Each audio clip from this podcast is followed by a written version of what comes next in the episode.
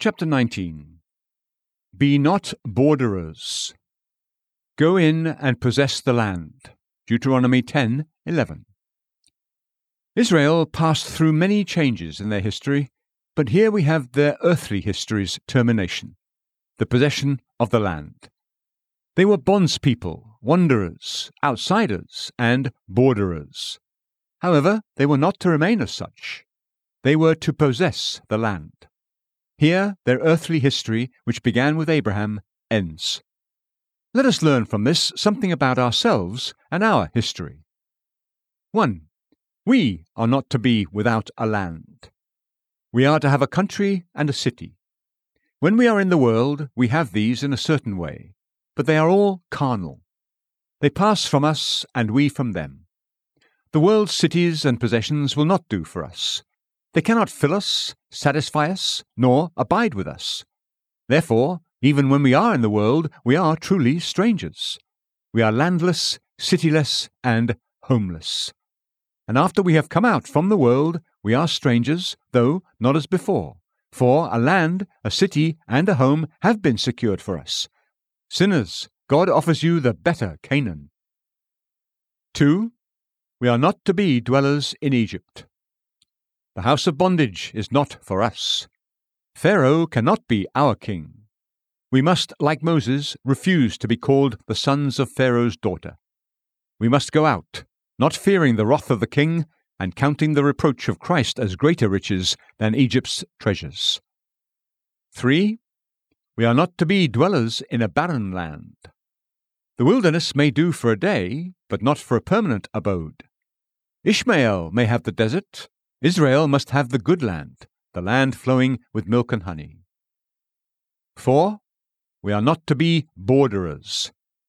To be out of Egypt is one step, to come up to the borders of Canaan is another. But that's not to be all. We are not outsiders, never crossing the boundary, nor borderers, belonging to neither region, ever crossing and recrossing the line as if we had no wish to stay or had no portion in the land. The borderlands are not for the church, nor for anyone calling himself a Christian, an Israelite indeed. And five, we are to go in and possess. Out of Egypt, out of the wilderness, across the borders, into the very heart of the land, Judah's hills, Ephraim's vales, Issachar's plains, Manasseh's pastures, Naphtali's lakes, and Zebulun's fertile reaches. We go in and take possession, leaving all other lands and regions behind. It is the God chosen, God given land. Let us enter it. It is rich, goodly, and well watered. Let us possess it. Not merely survey it or pitch our tents in it, but also build our houses there, to dwell in it forever.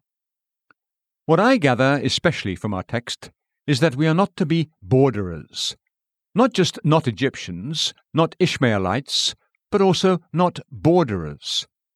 The place to which God invites us is the land, the kingdom, and the city. Just now, of course, it is but the promise, for the kingdom has not come yet.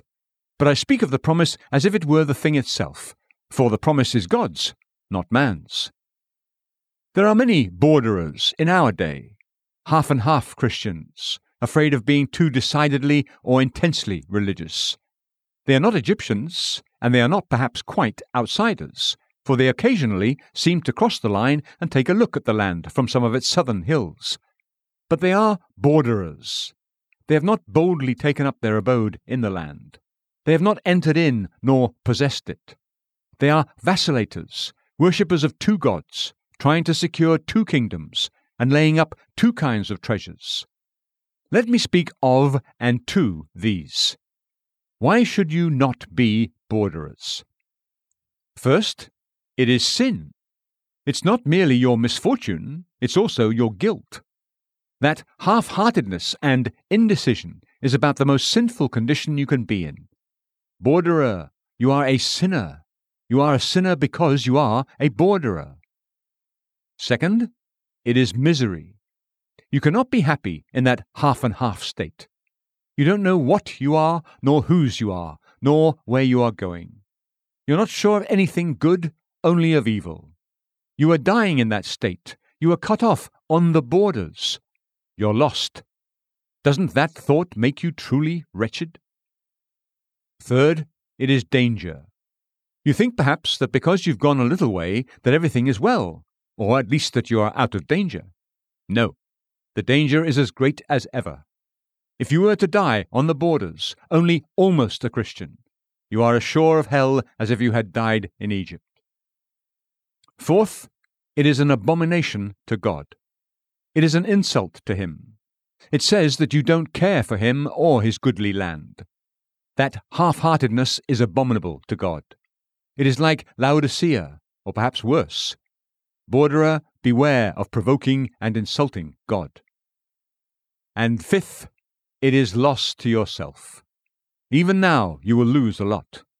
You might be so happy. If decided and sure, you might have such peace. And then the prospect of such a land. What a loss! Yes, your own interests, as well as God's honour, demand decision. It is such a goodly, glorious land. It is so foolish and so cowardly to hold back. Oh, decide! Do not be a borderer any more. Enter in and possess the land at once.